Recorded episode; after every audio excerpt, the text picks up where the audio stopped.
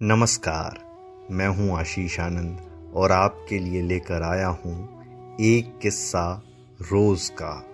किसी भी देश के साहित्य को पढ़ने पर हमें व्यक्तिनिष्ठ भावनाओं की प्रधानता बड़ी प्रबलता से दिखती है, जिसके परिणाम स्वरूप सत्यनिष्ठ, धर्मनिष्ठ, कर्तव्यपरायण पात्र, जो अपने निजी संबंधों की बलि देकर न्याय से नाता जोड़ते हैं, वे खलनायक से नज़र आने लगते हैं।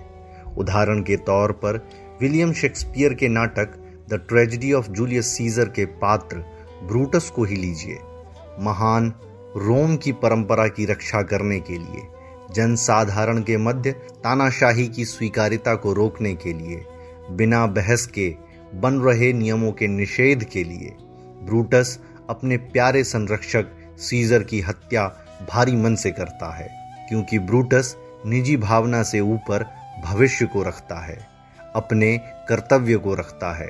वे कर्तव्य जो उससे कहते हैं संसदीय परंपरा को बचाओ, बहस की परंपरा को बचाओ, प्रश्न करने की परंपरा को बचाओ।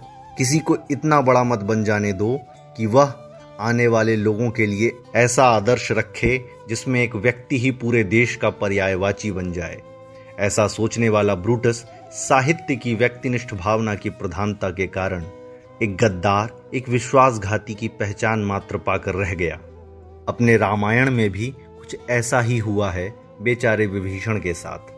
हाल ही में टीवी पर जब रामायण प्रसारित हुआ तो कई लोगों के तमाम सोशल मीडिया पोस्ट से मालूम हुआ, उन्हें मेघनाद में आज्ञाकारी पुत्र दिख रहा था। कुंभकर्ण में कर्तव्यपरायण भाई, किंतु न्यायप्रिय, नारी रक्षक, धर्मज्ञ विभीषण में दिखा तो घर का एक भेदी। ब्रूटस और विभीषण को जिस दिन समाज में न्यायोचित स्थान मिलेगा, उस दिन हम कहीं बेहतर संसार में होंगे, क्योंकि ब्रूटस और विभीषण के साथ वही समाज न्याय कर पाएगा, जो सिद्धांतों की न केवल बात करता हो, बल्कि उसे हृदय से अंगीकार करता हो। धन्यवाद।